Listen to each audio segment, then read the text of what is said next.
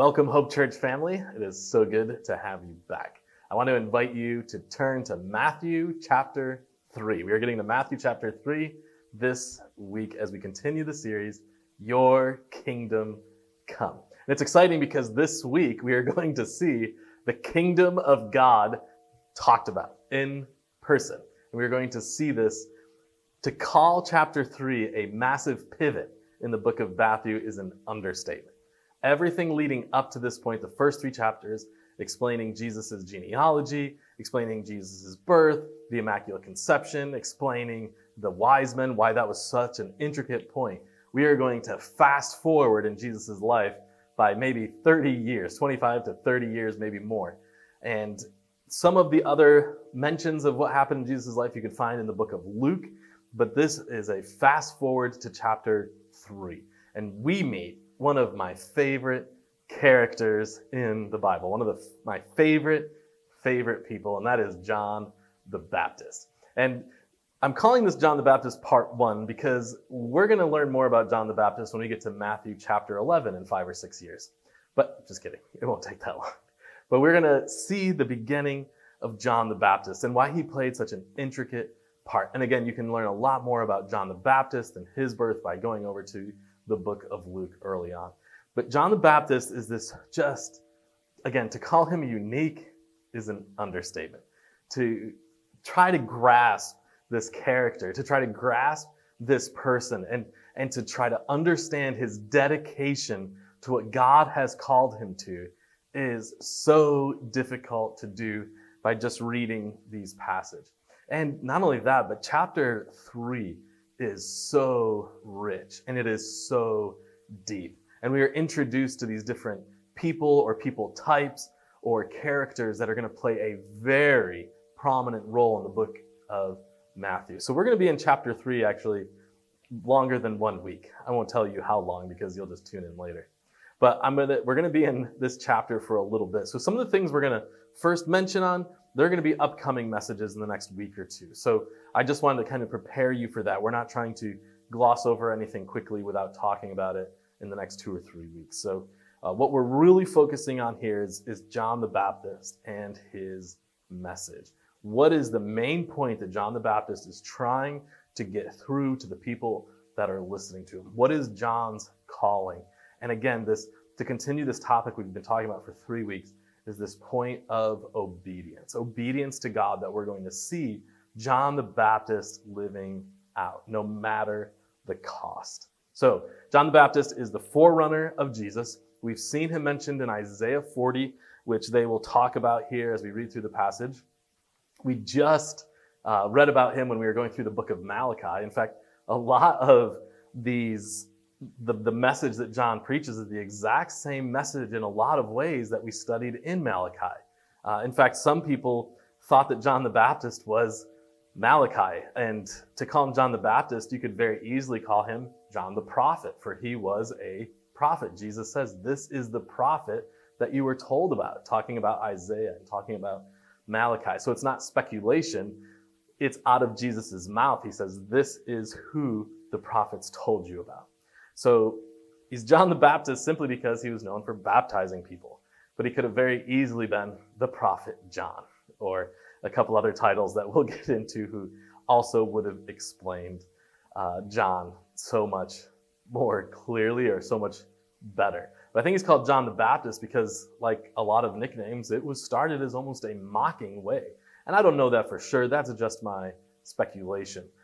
But what he was doing was so abnormal, uh, really. And if you're doing your Read Scripture app, and again, I really hope that you are, and it's okay if you're behind, but if you're right up to date, we've been reading a lot about Elijah and Elisha in 1st and 2nd Kings.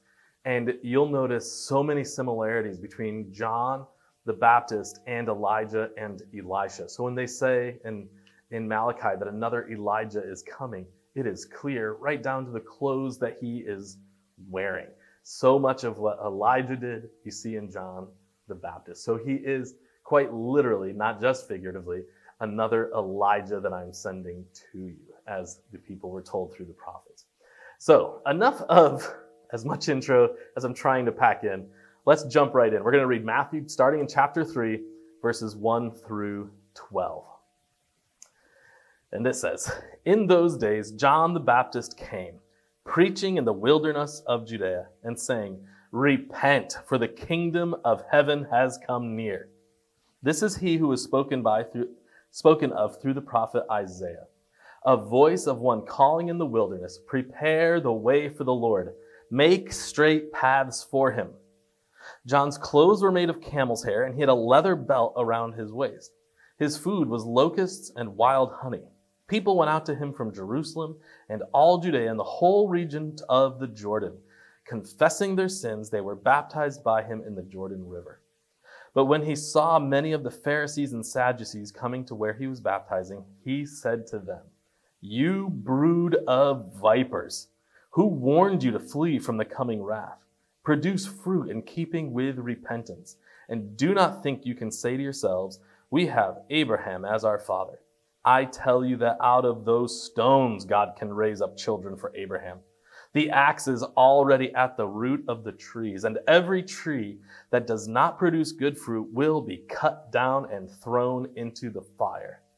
I baptize you with water for repentance, but after me comes one who is more powerful than I whose sandals I am not worthy to carry. He will baptize you with the Holy Spirit and fire.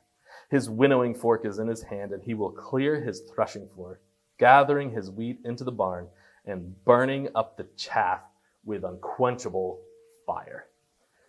Strong words by John, and that is what John is known for. Uh, historically, biblically, John isn't afraid to live out what he feels and what he knows God has told him to say. Uh, John would pay for that with his life. Uh, John, and John was okay with it. I think that's one of the subtle things about John that I just love is he was okay with it. His life was so devoted to God that whatever was done to him, he didn't care. It was for God. He was doing what God had called him to do, and so nothing else really mattered. As weird as that may sound, he was going to do what God told him to do. So I want to look at John's message. I want to look at what John is saying. And again, so much of it is this close tie with Elijah. And if you're reading First and Kings, you see Elijah and Elisha. They are not scared to go to the king. They are not scared to go to the rulers of whether it was Israel or Judah or even neighboring kings they would go with the words of God. And just like Elijah, we see John. He's wearing this coat of camel hair, and it's not what, what you might, pers- might see portrayed in different shows or movies, uh, where it's just like a tunic. It was probably a very full coat. And the reason it was camel hair is that made it waterproof. It was what people in the wilderness wore because it protected them from whatever uh, huge forms of weather they would find themselves in. It was waterproof. It helped in sandstorms. It helped whatever it meant, it could be used as a shelter. So think of a big coat, a very large, big camel fur coat. Not that popular these days, from what I hear in the fashion world, but it's what he wore with a thick leather belt. And again, that also meant it was also had many uses. It was probably used for many things rather than just keeping his coat tied around his waist. And his food that he was eating, um, there's a, almost a tie-in with a group called uh, the Qumran Society is where we get the Dead Sea Scrolls. And that isn't necessarily what John was a part of, but they also lived in the wilderness. But what John is really portraying, we'll talk about it more in a second, is this attitude of a servant. He didn't need the things of the world to survive. He had no tie in with needing things from what the people in Jerusalem or the other people could give him. He was uh, taking care of himself, or he was allowing God to take care of him with wild honey and locusts, a diet that one was completely clean and was completely kosher according to the law, but two, he didn't have to rely on anybody to get it to him. They were things that were at his disposal. So he didn't have any kind of a financial tie in to the world. He didn't have anything extravagant in his life. Most people that dressed like him were viewed as the poor people. So again, John, to get this better picture, he just has no tie ins with what's going on in society. He lives for God and God alone. That is who he is obedient to. So as we look at his message, what is the first thing that he says. We're introduced to him, and what is the first thing that he says? And this is point number one repent. That word repent, you've probably heard us say before, and John is known for saying this, and we'll see Jesus, who takes basically John's message, becomes Jesus' message after this transition. Repent. What that really means is turn 180 degrees around. Uh, get rid of anything that can cause you to stumble in following the coming Messiah. That word repent goes hand in hand with what we see in Isaiah when he says, Prepare the way for the Lord. When he says repent, John the Baptist is communicating to people that you need to get rid of the obstacles, get rid of anything that could possibly hinder you in following the Messiah when he shows up. It's taken from a way that when kings or rulers would travel, and they would travel down, of course, the, the highways and roadways were much different then. They would have a team of people that would go out in front of them, making sure that the road was clear, that there were no obstacles, that there was nothing that could cause a delay in where you were traveling to.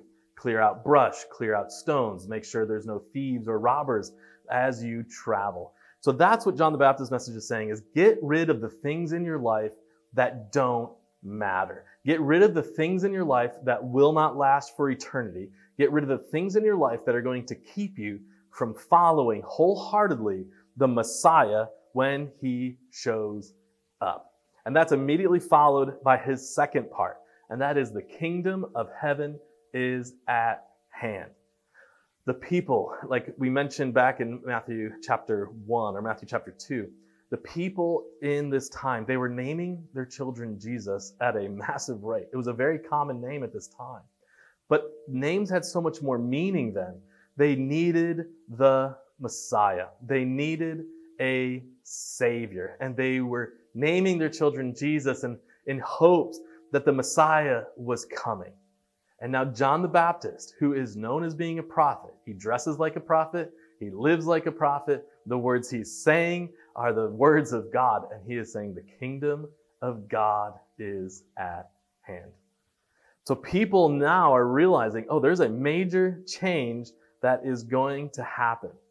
But the kingdom that the people are expecting and the kingdom that John is proclaiming and the kingdom that Jesus would eventually proclaim. And the reason that we have named this whole sermon series, Your Kingdom Come, is a way to show exactly what that kingdom is. Because what the people thought the kingdom should be and what the kingdom actually was are very different. What John is saying is that the kingdom of God is a kingdom led by a servant in humility. This is what John is demonstrating so much, his humility. People are coming out to him by the, the people suggest thousands are coming to him to see. And he's out in the wilderness. This was not an easy journey to go see this crazy guy who dresses weird and eats weird food and dunks people in water. But they're going out to him by the thousands because they understand the Messiah is coming and they want to be part of this kingdom. In their minds, it's a kingdom that would overthrow the Romans but it was really a kingdom that would overthrow sin. It would overthrow living after the things of this world. It's a kingdom that would overthrow death, and it is a kingdom that would last for eternity. So John has thousands of people coming to him, but he demonstrates humility by saying, Hey, by the way, when the Messiah comes, first he's clarifying, I'm not the Messiah. I don't deserve the attention. I'm just pointing you to Jesus. But when the Messiah comes, he says, I am not worthy of carrying his sandals. That was the lowliest point. Anything to do with the feet, the washing of feet, the carrying of sandals, that was the lowest rung on the, the leadership pipeline of slaves or servants. That is the last place that you wanted to be. And he is saying, John saying, I am not even worthy to hold his sandals. There is nothing that is so great in me that I am not willing to do anything that is asked from the coming one, from the coming Messiah. So this is a selfless kingdom. This is a kingdom that represents everything that Jesus showed here on earth. And this was the kingdom or the king that was coming. This was the king that was traveling, that there shouldn't be any obstacles in the path of, so that we could run out to meet him when he gets here. So repent, the kingdom of heaven is at hand. And then third, produce fruit. This is another message that Jesus spends so much time on producing fruit. Because fruit is the evidence of what we say we believe. Fruit is evidence of what we are living out. Fruit is the evidence of faith. And he's saying the root system is so important to a tree because that is what causes the fruit. So, by what fruit you're showing is showing what your root system is in. This is also the first time we get a glimpse of him telling us that the Messiah is coming as the Savior, but he's also coming as the judge. He is both this full of grace and full of truth person, this Savior that we so desperately need. But he's calling out the Pharisees and Sadducees, saying, Hey, produce fruit. You say you've done this, you say you've repented, you say that you know God, but the fruit that you're producing isn't correct. If what you say you believe is true, the fruit you produce is much different. Again, talk on that much more next week. Fourth part is be baptized. People are coming out, they're confessing their sins to him. He's telling them to repent. They come out, they, they get baptized. Now, the word baptized here is actually the word, I think it's baptizo uh, in Greek. And it can mean baptized, and there are so many different, what does baptism mean? Do you sprinkle? Do you dunk? Do you do this? Is, and there's the word baptized is used a lot, but it has many different meanings. And a lot of it is meaning is immerse, to immerse or full immersion. And that's what John's doing. That's why he's at the Jordan River, is he's taking people and he is fully immersing them in the Jordan River and pulling them out. So we kind of think of him being known as John the Baptizer. He could have very been easily being called John the Immerser. They can go hand in hand. This, what the cultural aspect of this is nothing to be ignored. Because when somebody would decide to switch, and I, the first word that comes to mind is always Uriah the Hittite that we read about with David if you're doing your Read Scripture app. Because he was more than likely somebody who was a Hittite who worshiped false gods, who was converted to Judaism. And when you are converted, you are not only renouncing the ways that you were, the Gentile ways, wherever that you are coming from, but you're also saying that I'm going to live differently because now I'm only serving the one true God. And part of being baptized from being a Gentile into being a into the uh, being a Jew was they would fully immerse the person as a sign of their cleansing everything off of them from the old life, and they are now entering into the new life. So when John is specifically talking to Jewish people, saying that you need to be baptized, it's actually very offensive to them. They're already born Jews. They don't need to be born into Judaism. That's who they are. And John is making the point that it doesn't matter. And that's why he's telling the Pharisees and Sadducees and the people listening, God can call up sons of Abraham from the stones. That's how powerful he is. Don't rely on who you are who you were born into. Don't rely on those type of things. It doesn't matter. It's about your heart. It's about is your heart full of faith as you've been called to live out. So this was an offensive thing that John's saying, but people understood it. They understood that it had to be about their heart being changed, not about all of the other um, tradition, not about how they were born. None of those things mattered. It was about their heart. So that baptism is actually drastic change for these people. And Again, in about two weeks, we're going to be talking more in depth about what baptism is. The next one, and the last one that John says in his message, is judgment is coming. Now, when we went through Malachi, we talked in Ezra and Nehemiah, we kind of talked about how judgment isn't, isn't a big topic people enjoy talking about. Nobody likes to talk about the coming judgment that is coming when Christ returns. And I even mentioned in Malachi that John the Baptist may have had the thought that when Jesus, when the Messiah comes, this is the day of the Lord, when the judgment is brought upon the earth. And so John is making it very clear, especially to those who say they follow God and yet live completely differently, that judgment is at hand. And he portrays the Messiah as both the giver of life, but also the taker. Notice how he says, produce fruit. But how does he say, what does he say about the Messiah? He first says that God is all powerful because he can produce sons of Abraham out of the stones. But then on the other side, he says, But if you're not producing fruit, the axe is at the root, meaning that the Messiah is coming carrying a judgment axe, if you will. And if there is a tree that isn't producing fruit as it should, he's cutting it down at the root.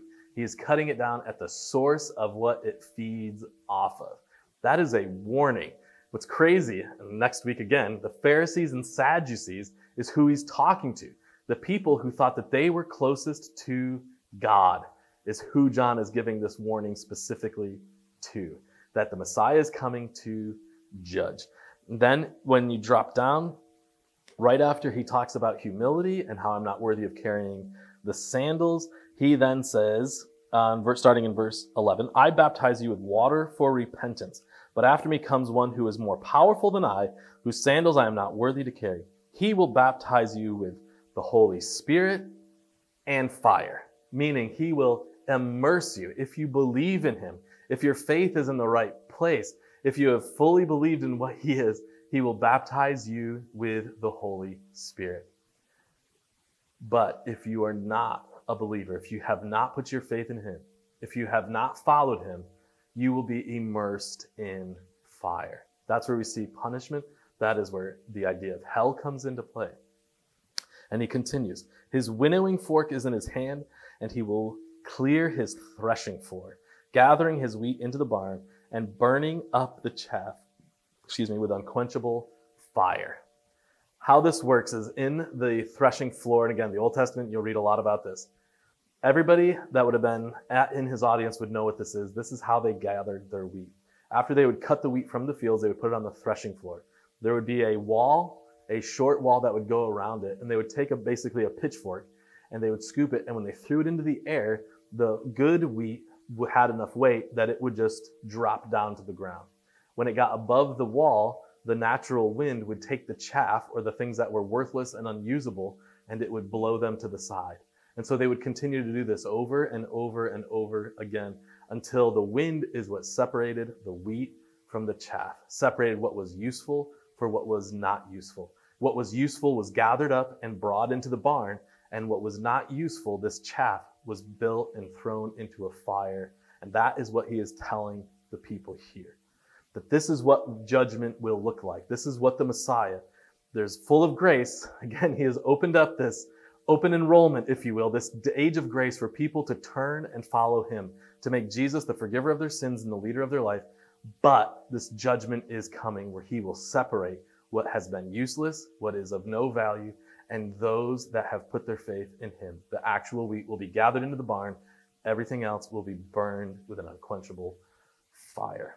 So, these are strong words that John is preaching, and many are turning. Many are making right. In fact, as you go through the rest of the New Testament, you see through Acts that Paul and different people traveling with him, they meet different disciples of John who didn't know about Jesus yet, or who had been baptized with John's baptism but hadn't been baptized in the baptism that the disciples and Paul, that the baptism that they were bringing, the baptism of the Holy Spirit. Again, in three weeks, we're going to talk about all these different types of baptism that we see in the New Testament. So, how does John's message translate to us today? Because these are very strong words that John is saying. And I have great news for you. It translates very well to us. So, I want to look at now how do we take John's message and what does that mean for us? Point number one identify and remove obstacles. Identify and remove obstacles identifying what areas of your life are keeping you from serving God wholeheartedly. What are the things that you find interrupt your time with God? What are the things that are interrupt interrupting you from serving God? What are the things that are interrupting you from being the spouse or the parent or the roommate or the neighbor or the worker that you need to be to represent God correctly? What are those things and how do you repent from them? How do you change from living one way and now living another in service to the Messiah. The best way is for you to spend time in God's Word, and we say this all the time, but it is held true since eternity. Spending time with God. spending time in fellowship with other believers who can help you, who speak honestly with you in our community groups, in discipleship relationships, that they can help you and help to point out the areas of your life that you can devote to God wholeheartedly.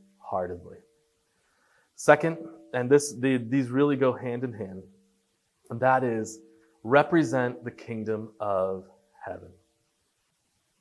We are all representing a kingdom. You have to figure out which kingdom you are representing.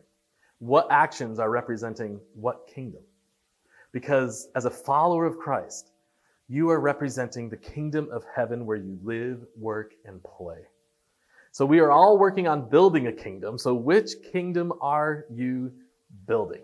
There's only one kingdom that will last for eternity.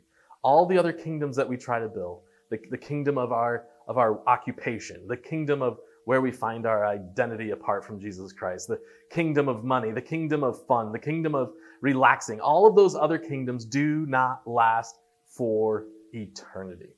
So, which kingdom are you representing? We are to represent the kingdom of heaven, or we are to represent the kingdom of God. So, when we say, Your kingdom come, we are saying, Prepare me to be used in your kingdom today.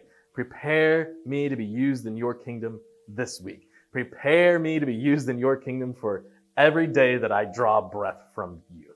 And I can only do this in your grace. This is to be done as a servant in humility. What did Jesus model? We just went over this in Philippians chapter 2. Absolute humility and a servant mindedness as he served those around him. What did John the Baptist model? John the Baptist modeled a servant's attitude, an attitude of absolute obedience, that there was nothing too great that could be asked of him. And if it cost him his life, so be it. It was a servant attitude. That's how we represent the kingdom of heaven, is serving those around us. We are representing an upside down kingdom. It's a phrase you're going to hear a lot. And it's a phrase you may have already heard a lot. We represent an upside down kingdom. And that means that some areas of our lives need to be turned upside down. Some areas of our lives where we've gotten too comfortable or they become too easy, or there's just areas of our life, whether it's our finances or how we spend our time or what our relationships look like with others, they need to be turned upside down so we can properly serve God in his upside down kingdom. We need to really evaluate our lives to make sure how we are representing God, where we live, work, and play, so that we can continually be representing how the gospel of Jesus Christ changes lives. Third area produce fruit. Produce fruit. Again, talk about it more next week. But what is spiritual fruit? We'll go into this in Galatians chapter 5. So if you want to read ahead, go for it. But if you look at Jesus' message, and along with uh, Paul's messages and with James' messages, they are constantly using fruit as this illustration of how we are to represent God. That a life that we live for Christ produces fruit. It is something that we see represented all the time in the Old Testament. We recently talked about Psalm chapter 1, that the tree, that spending time with God is like a tree planted by the river that has a continual water source into the roots and it produces fruit in its season. It produces fruit when it is supposed to. So, as somebody who has turned their life over to following God, somebody who has a servant mindedness, who is representing the kingdom well, they produce fruit. There are, there are tangible things that you can see being produced in their life because of their faith in God. They live differently. More next week. Fourth, be baptized. That is still something that holds true. Now, Hope Church, we have so many different representations here. We are a diverse body of believers in every aspect of the word. We have, every time we get ready to do a baptism, uh, every time we talk about baptism, it leads to a lot of conversations. And I want to make one thing very clear. I love having those conversations. Absolutely love it. Uh, we already have a couple people that are going to be getting baptized in May, and I am so excited for it because it always leads to different conversations. People are coming from uh, different churches and different backgrounds, and maybe no church background whatsoever, and this sounds really weird. And so I love having those conversations, but it is a clear command to be baptized. Simply put, it is a representation of cleanliness and new creation and unification with Christ and with other Christ believers around the world. And so if you want to have that conversation, I don't want you to have to wait until we preach about it in the next week or two. I want to have it right now.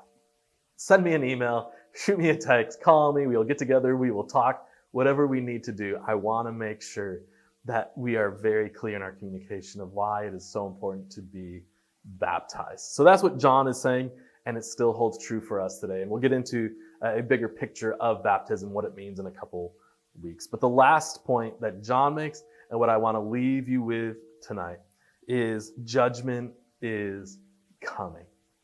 It's not something we enjoy talking about. It shouldn't in any way be a motivation for us to go out and live out of fear of what's going to happen, but rather we should serve out of a love for God and realizing what He's done for us. And when you live that way, you don't have to worry and live in fear of the coming judgment. But it should be a motivating factor knowing that the people that we work with, the people that we live with, the people that we interact with, that we are our neighbors, that judgment is coming. And us representing Christ well can change their eternity. Us living as a servant, representing God's kingdom, can pull people out of this coming punishment that is coming for them. It is a reality. That should be a motivating factor as, as we talk about loving people with the love of God. Part of that love is that we want to make sure that they understand what it is to know Christ, that they can be saved in so many different ways, that they can be saved from punishment for their sin, they can be saved out of death because of Jesus' conquering both. What was said from the prophets and is repeated by John in this passage is still true. There will be a time of judgment where your fruits will be the evidence of what you truly believe, and there will be a separation of two groups. When we get to the end of Matthew, we will see this constant talk about separation and who will not be allowed into the eternal kingdom of God. Um, those baptized or those immersed in the Spirit, and those whose punishment will be immersion into the fire, the unquenchable fire. Those are real things. Those are things that we are warned about all through Scripture. And to leave them out, I would not be doing a service to the Word of God. It is very real. And again, I don't want to scare you or make you operate out of fear, operate out of obligation, but we should operate in a way that we love God and that we love others. And we want to see them come to the saving knowledge of knowing Christ, of having that relationship with God. If you've never made that decision, I want to make sure that you know confess your sins to God. Ask Him. Talk to God. Have that conversation with Him, making Him the leader of your life. Please let us know how we can help you, how we can come along and answer those questions. That is why we do everything that we do, is to make sure that people know what it is to have that relationship with God. You see, the message that John the Baptist preached and the life he lived shouldn't be that much different than ours. We are to live as servants of Jesus in humility and pointing people to the Savior. When we went through the book of John, I love how John describes John the Baptist. The Apostle John represents John the Baptist. And when John the Baptist saw Jesus coming, he said, Behold, the Lamb of God that takes away the sins of the world. I love that picture of Jesus. He saw him as the Savior and the Messiah. Yes, there is judgment coming. Yes, he represents so many different things, but he is the perfect, pure Lamb of God that takes away the sins of the world. How are we representing him? See, it's not just that we have to listen to John's message and change it, but John's message, message should be our message to those who we love, to those who we care about, to those who we interact with. I hope you have a wonderful week. And please let us know how we can be there for you as we try to live this out together. Let's pray. Lord, I thank you so much for the opportunity that we have to go to your word, to have a relationship with you, to be able to be equipped, to be able to have your Holy Spirit living inside of us and guiding us and showing us what you would have us to do. Lord, you have gifted us, you have equipped us, You have given us talents. You have designed us specifically how you want us. Lord, help us to be obedient to you in our interactions with the people around us for your glory. And I pray these things in Jesus' name. Amen.